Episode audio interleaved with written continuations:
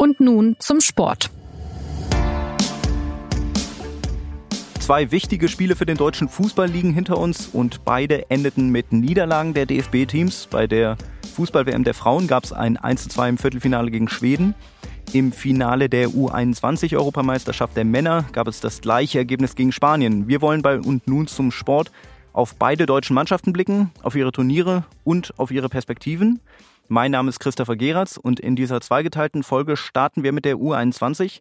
Sebastian Fischer, der gestern noch beim Finale in Udine war, ist uns aus Italien zugeschaltet. Sebastian, wie haben denn die deutschen Akteure gestern diese finalen Niederlage eingeordnet? Hallo erstmal nach München. Ähm, für die Einordnung war es äh, wahrscheinlich gestern Abend noch ein bisschen äh, früh. Sie waren äh, vor allem mal traurig, äh, dieses Finale verloren zu haben, was ja, glaube ich, ganz verständlich ist für so junge Spieler, die teilweise zum ersten Mal so ein Turnier erlebt haben. Die, die erste Einordnung hat dann äh, der Trainer Stefan Kunz übernommen, der gesagt hat, dass diese äh, deutschen Talente gezeigt haben, äh, mit den besten Talenten in Europa äh, mithalten zu können, was ja äh, aus seiner Sicht ein, ein durchaus äh, positives Fazit war. Ich glaube, zu dem Finale kann man sagen, Spanien hat es dann schon verdient gewonnen, oder? Würde ich so sagen, ja. Mein erster Eindruck war irgendwie, dass sie es wirklich total verdient haben, noch so sehr von, von der ersten Halbzeit geprägt. Äh, äh, wo, wo Spanien meiner Meinung nach viel besser war. In der, in der zweiten Halbzeit hat es die deutsche Mannschaft taktisch ein bisschen klüger gemacht,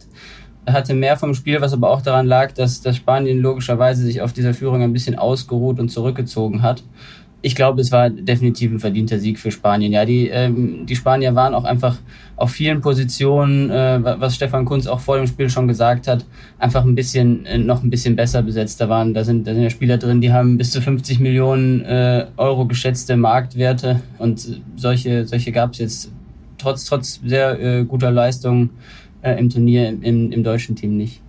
Ja, mein Eindruck in der zweiten Halbzeit war auch, dass Deutschland ähm, sehr viel am Ball war, aber so richtig gute Chancen haben sie sich dann wirklich erst ganz hinten raus rausgespielt. Andererseits kann man natürlich auch argumentieren, in der ersten Halbzeit, wenn Vallejo äh, nach dem Foul an Waldschmidt rot sieht, dann verläuft dieses Spiel anders, aber ist natürlich auch sehr hypothetisch.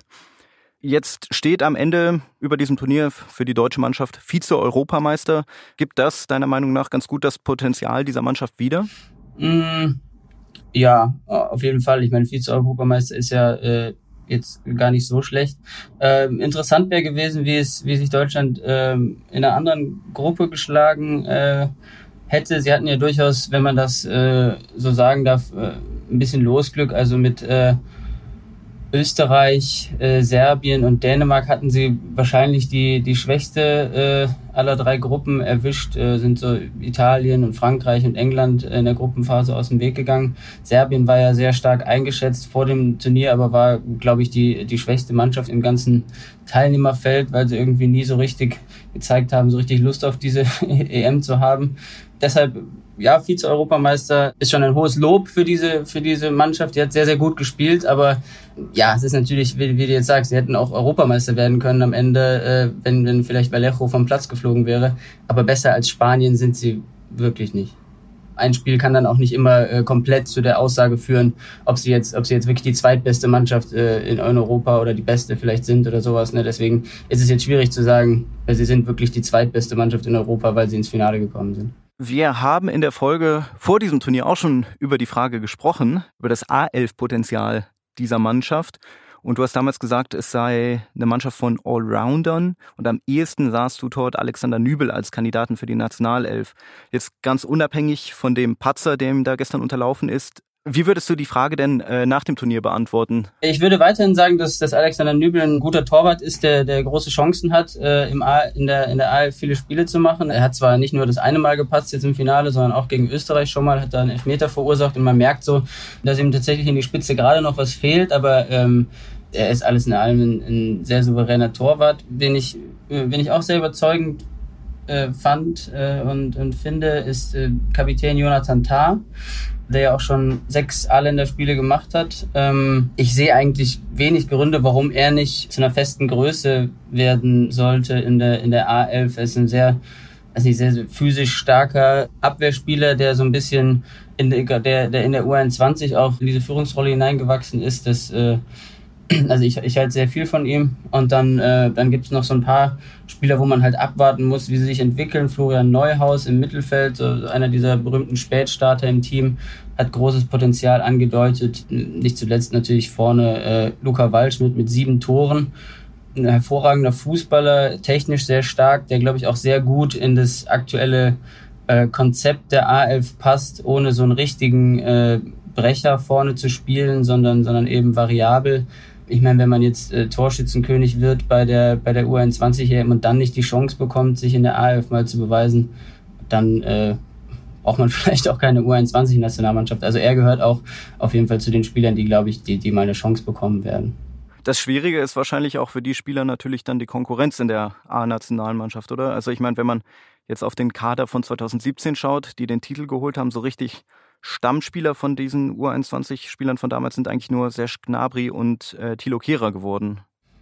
Genau, ja. Ich meine, das sind ja immerhin, äh, das sind ja immerhin schon zwei. Also ähm, ich glaube aber, dass der, dass der aktuelle Kader, auch wenn er es jetzt nicht wie der von 2017 zum EM-Titel geschafft hat, ein bisschen spielerisch stärker ist, auch auf, äh, auf manchen äh, Positionen individuell besser besetzt. Also damals war ja so die Geschichte, dass der Sieg im Finale gegen Spanien äh, über eine sehr, äh, weiß nicht, sehr disziplinierte Defensivtaktik, also Pressing-Taktik äh, gelang. Ähm, sowas ist dann natürlich immer ein schöner Erfolg, aber deutet auch so ein bisschen darauf hin, dass eben die individuelle Entwicklung der, äh, der Spieler ähm, nicht dazu führt, dass die jetzt alle äh, Leistungsträger in der A11 werden. Und diesmal ist es ein bisschen anders, glaube ich. Also es gibt vielleicht äh, ein, zwei Spieler mehr, wo diese Möglichkeit besteht. Und klar ist die Konkurrenz in der AF groß. Wir hatten, glaube ich, auch schon darüber gesprochen in der letzten Folge, dass es natürlich der, so ein bisschen der Nachteil der, der Talente ist, dass gerade schon ein Generationswechsel stattgefunden hat oben ähm, und dass die besten Talente äh, ja eben äh, auch jetzt gar nicht dabei waren bei der UN20 äh, EM, weil sie längst A-Nationalspieler sind, wie Leroy Sané, Julian Brandt, Kai Havertz etc. Aber ähm, ich meine, man kann natürlich auch andersrum äh, sagen, die, die, die Talente jetzt aus der U21 fühlen sich dann eher wohl in, in, einer, äh, in einer jungen Nationalmannschaft, da ist der Anschluss nicht so schwierig. Also ich, ich glaube schon, dass wir, dass, es, dass wir, dass die Chancen groß sind, dass es mehr als diese zwei Spieler sind äh, aus dem U21-Jahrgang, die diesmal den, den Anschluss schaffen, zumal auch beim, äh, ich glaube, Niklas Stark äh, ist ja auch drauf und dran, A-Nationalspieler zu werden, der war auch noch ein Europameister 2017. Äh, wenn, wenn wir jetzt auf die anderen Teams noch gucken, welche herausragenden Spieler bei diesem Turnier fallen dir sonst noch ein? Also welche Spieler haben dieses Turnier noch geprägt? Mm, ähm, das wäre natürlich jetzt einfach, einfach die, die äh, spanische äh, Mannschaft von, von Torwart bis Stürmer äh, runterzubeten. Es war, glaube ich, ist klar, dass, dass Spanien so ein bisschen das Nonplusultra ist im, äh, im, im Fußball ja überhaupt, äh, im europäischen und im Nachwuchsfußball erst recht. Ähm, beeindruckende äh, Spieler wie jetzt Fabian Ruiz im Finale oder auch äh, Dani Olmo, der, der zweite Torschütze, den selbst in Spanien so keiner so richtig auf der Rechnung hatte, weil er in, in Kroatien spielt seit Jahren, äh, von Barca aus der Jugend weggewechselt ist damals. Aber weg von Spanien fand ich auch noch einige Spieler interessant. Am interessantesten tatsächlich, obwohl die in der Vorrunde ausgeschieden sind, äh, Federico Chiesa von den, den italienischen Stürmer, äh, der, der auch schon A-Nationalspieler ist, also auch keine große Sensation, dass er jetzt aufgetaucht ist, aber meiner Meinung nach einer der potenziell besten äh, Stürmer äh, in Europa der Zukunft. Und äh, sehr interessant war natürlich auch äh, Janis Hadj zu sehen, den, äh, den Sohn des, des berühmten rumänischen Zehners äh, George Hadj, der quasi genau auf derselben Position spielt wie sein Vater und äh, der, glaube ich, äh, einen großen Bekanntheitsschub äh, bekommen hat durch, durch dieses Turnier. Rumänien hat es ja bis ins Halbfinale geschafft und ist erst da äh, an Deutschland gescheitert. Dann äh, lass uns noch ganz kurz äh, von den Spielern wegschauen auf die Trainer, beziehungsweise auf einen Trainer, den deutschen äh, Stefan Kunz, der jetzt äh, zum zweiten Mal das Finale erreicht hat. Ähm, das ist eigentlich ganz interessant, so die, die Rolle, die er gespielt hat. Kannst du so seinen, seinen Anteil an diesem erneuten Finalerreichen nachzeichnen? Es wird ja viel drüber geredet, dass, oder viel über seine menschliche Seite so geredet. Ja, es ist ja, äh, das ist aus vielen Aspekten äh, ganz interessant, was, was Stefan Kunz äh, inzwischen so für eine Rolle einnimmt beim DFB. Ähm, erstmal, wenn man so seinen persönlichen Werdegang äh, betrachtet und er äh, vor, vor 15 Jahren mal gesagt hat, nach sehr erfolglosen Versuchen als Trainer äh, in, den, in den deutschen äh, Profiligen, hat er so gesagt, ja, Trainer, das ist absolut nichts für ihn und ist dann Funktionär äh, geworden, was äh, mal vorsichtig gesagt, glaube ich, auch nicht so unbedingt was für ihn war. Und äh, viele waren ja sehr überrascht, als er dann 2016 äh, Trainer beim DFB wurde, aber er hat, es ist sehr in diese Rolle reingewachsen und es kommt. Er war Vorstandsvorsitzender des ersten FC Kaiserslautern. Genau, ja. Und, und, und dort äh, äh, um es kurz zusammenzufassen, äh, war, war sehr umstritten, wie er, wie er dort gewirtschaftet hat. Und es war, ähm, wie gesagt, dann überraschend, dass er, dass er Trainer wurde. Aber inzwischen profitiert er auch davon, dass beim DFB so ein bisschen so ein, so ein Umdenken äh, herrscht, dass das wieder verstärkt auch auf so Ex-Profis äh, wie ihn, er war ja Bundesliga-Torschützenkönig und Europameister 96, äh, das verstärkt wieder auf solche äh, Leute wie ihn gesetzt wird, weil man, wenn man sagt, sonst, sonst fehlt den, ähm, den Jugendspielern ganz viel von dieser, von dieser Mentalität, von Erfahrungen, die, äh, die eben nur solche Spieler ihnen, äh, ihnen mitgeben können, solche Ex-Spieler und nicht die berühmten äh, Laptop-Trainer. Man setzt da jetzt beim DFB oder will in Zukunft auf so einen größeren Mix ähm, setzen. Ähm, und, und ja, man hat, man hat, äh, ähm, um auf die menschliche Seite zu sprechen gekommen, man hat das sehr, sehr stark gesehen die ganze Zeit, dass die, dass die Spieler ähm, sehr, sehr gut mit ihm auskönnen. Also das waren dann so Szenen wie auf der, auf der Pressekonferenz, wo dann, wo immer ein Spieler und, äh, und Kunz äh, da waren. Äh, gab es dann mal die Ghetto-Faust mit, mit Jonathan Tah oder, äh, oder Gekicher mit Benjamin Henrichs äh, ähm, also es war immer irgendwie so, er, er wirkt schon so ein bisschen wie so ein, wie so ein Kumpeltrainer, was natürlich äh, zu so einer Junioren-Nationalmannschaft äh, sehr gut passt. Ähm, und sein Vertrag läuft noch bis Juli 2020. Das heißt, er würde vor den Olympischen Spielen auslaufen. Wie ist da der Fahrplan? Beziehungsweise gibt es, äh, also wann will der DFB mit ihm sprechen? Ich schätze mal nach äh, Kunz äh, Sommerurlaub jetzt, so, so sind jedenfalls die Andeutungen. Also es war ja jetzt viel davon äh, die Rede, dass dass äh, Kunz sehr begehrt ist auf dem Trainermarkt nun und das auch äh, wurde dann oft gefragt, auch von internationalen Journalisten quasi ständig, ähm, ob er jetzt der nächste Bundestrainer wird. Ähm, Michael Schön war jetzt der Junioren-Cheftrainer vom DFB, hat gesagt, äh, er, er, er kenne niemanden, der sich, der sich, ein, der sich Olympische Spiele irgendwie entgehen lassen würde.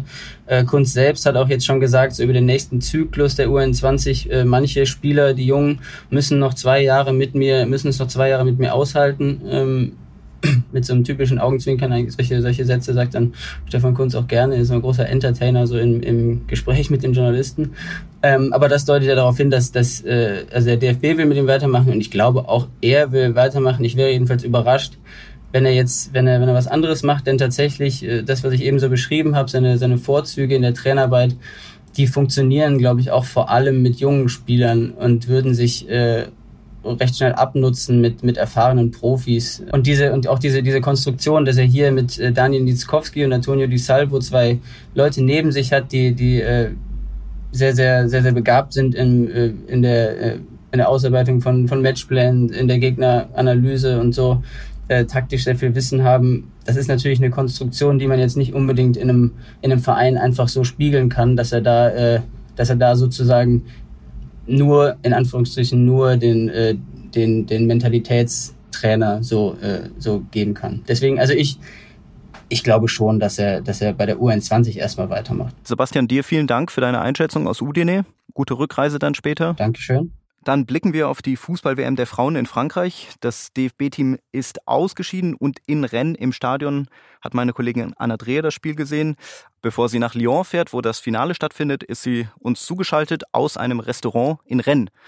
Anna, wenn du jetzt Bilanz ziehen musst, da steht ein Aus im Viertelfinale gegen Schweden, die verpasste Olympia-Qualifikation. Ähm, wie würde diese Bilanz zum Auftreten der deutschen Mannschaft ausfallen? Du meinst, ob ich eine harte oder eine äh, wohlgesonnene äh, Bilanz ziehe? Ja, zum Beispiel.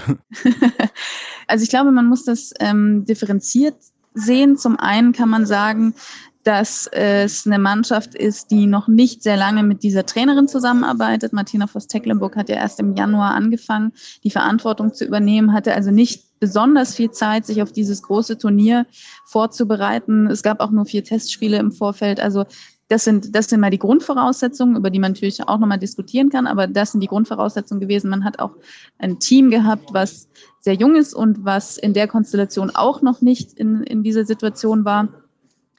Und insofern ist es jetzt vielleicht nicht unbedingt überraschend, dass man im Viertelfinale an einer Mannschaft, die doch über mehr Erfahrung und Abgezocktheit verfügt hat, verloren hat.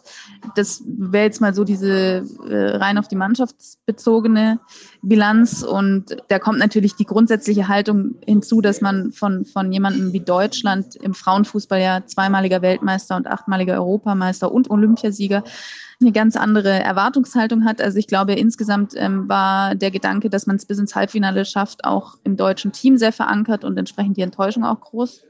Und dann kommt aber natürlich hinzu, und das ist das eigentlich Fatale, dass jetzt nicht nur das WM-Halbfinale verpasst wurde, sondern auch die Qualifikation für die Olympischen Spiele 2020 in Tokio. Und das ist natürlich schon sehr einschneidend. Ja, woran hat es äh, der deutschen Mannschaft denn gemangelt? Ich habe auch deinen Kommentar gelesen, den du für die Montagsausgabe der SZ geschrieben hast.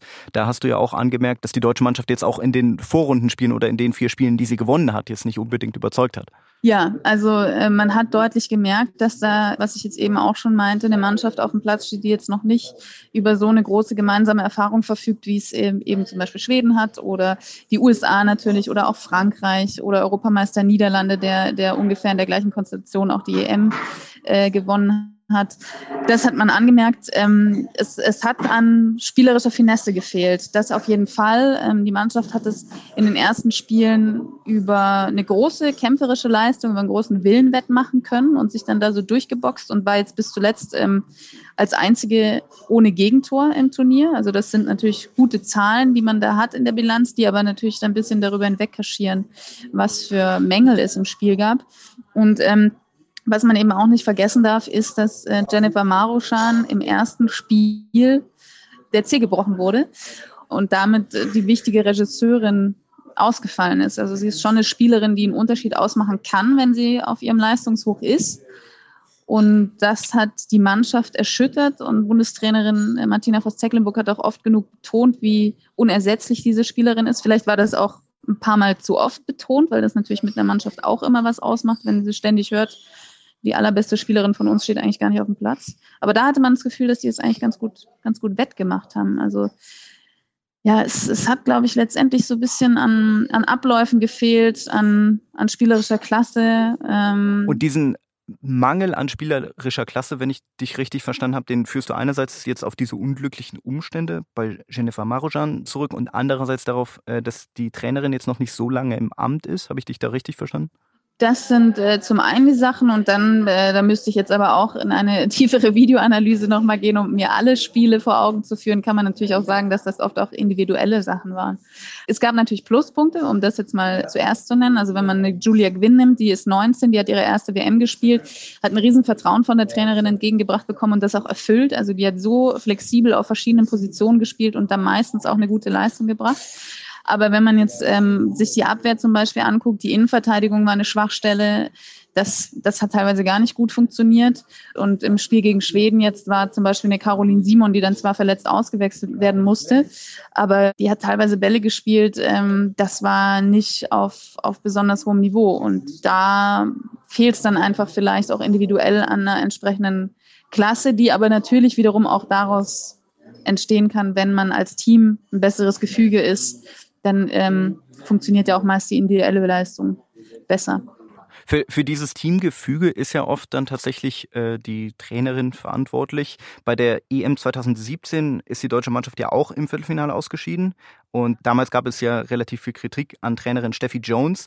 Wie sieht denn das äh, diesmal bei Martina Voss-Tecklenburg aus? Wie hoch ist ihr Anteil? Du hast schon angedeutet, du siehst ihn nicht so hoch, weil sie erst äh, zu Jahresbeginn begonnen hat. Also ich glaube, dass es eine ganz andere Geschichte dieses Mal ist weil äh, Martina Voss-Tecklenburg einfach eine ganz andere Trainerin ist. Also Steffi Jones hatte damals ihr, ihre erste Stelle als Trainerin überhaupt, war gleich die der Bundestrainerin. Das war natürlich auch leicht naiv, wie man jetzt im Nachhinein sagen kann, vom DFB jemand mit so einer wichtigen, prestigehaltigen Aufgabe zu betreuen, der davor noch nie groß Erfahrung sammeln konnte.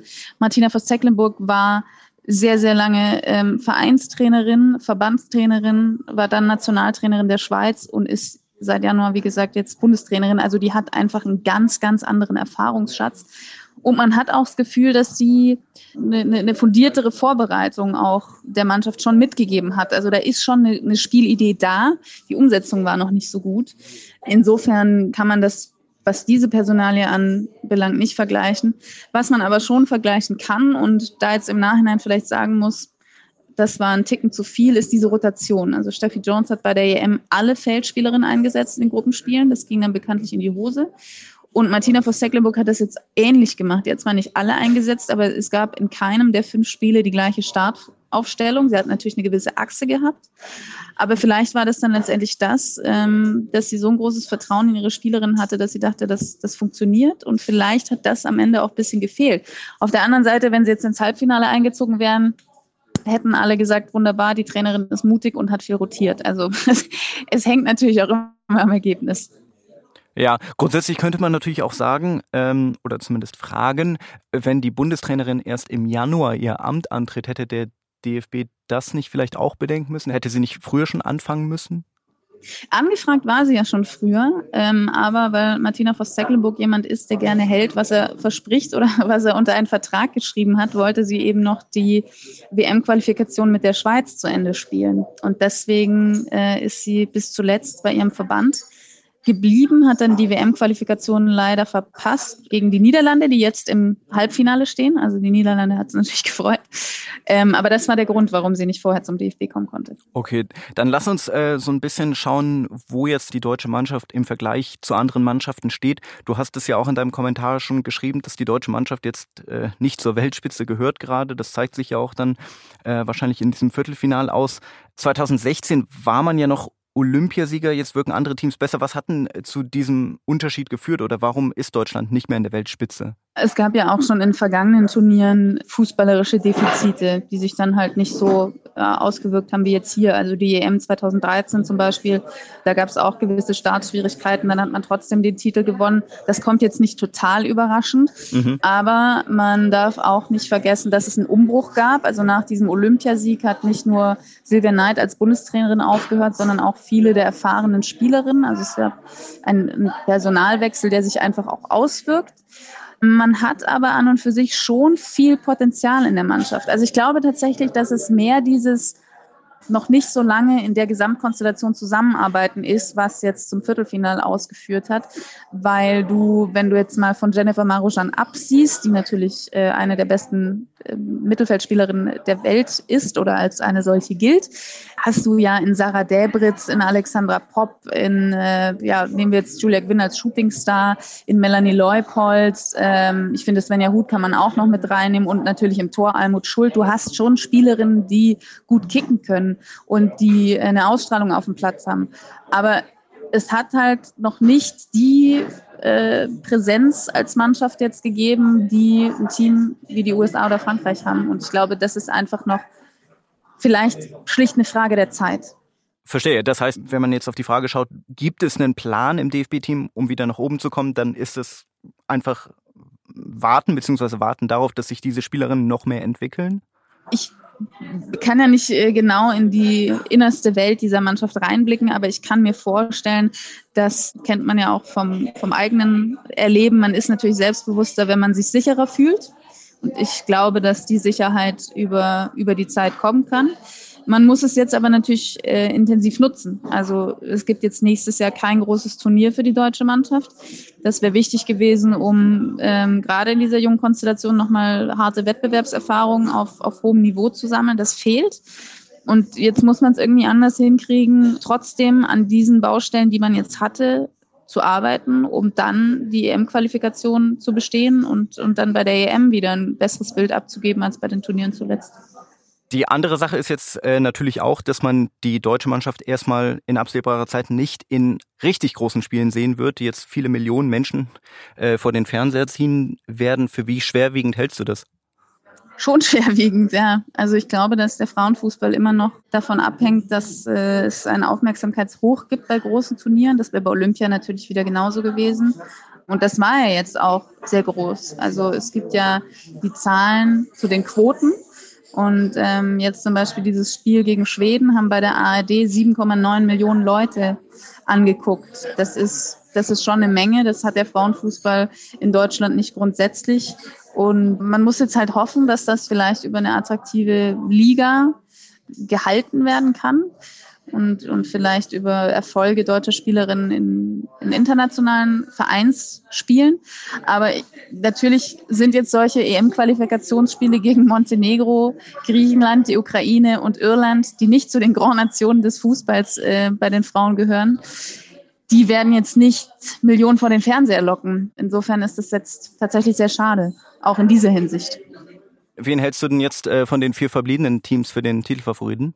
Also das ähm, eigentliche Traumfinale ist ja schon im Viertelfinale gespielt worden, Frankreich gegen die USA. Das wäre natürlich ja eine sehr, sehr schöne Sache gewesen für diese WM, wenn man den Gastgeber im Endspiel gehabt hätte und den absoluten Top-Favoriten. Und an der Konstellation hat sich jetzt was geändert, aber die USA behalten eigentlich ihr Label. Das Spiel jetzt England gegen die USA im Halbfinale dürfte, dürfte ziemlich spannend und athletisch werden, äh, zumindest von den Grundvoraussetzungen her. Also darauf bin ich sehr gespannt, aber im Prinzip zweifelt eigentlich niemand daran, dass es die USA bis ins Finale schaffen und dann auch den Titel gewinnen werden. Am Mittwochabend, am späten Mittwochabend werden wir jedenfalls wissen, wer im Finale steht. Die USA oder England, Schweden oder die Niederlande. Anna, auch danke an dich für deine Einschätzung. Sehr gerne. Wenn Sie Fragen, Anregungen, Kritik haben, melden Sie sich gern unter podcast.sz.de. Danke fürs Zuhören und bis zum nächsten Mal.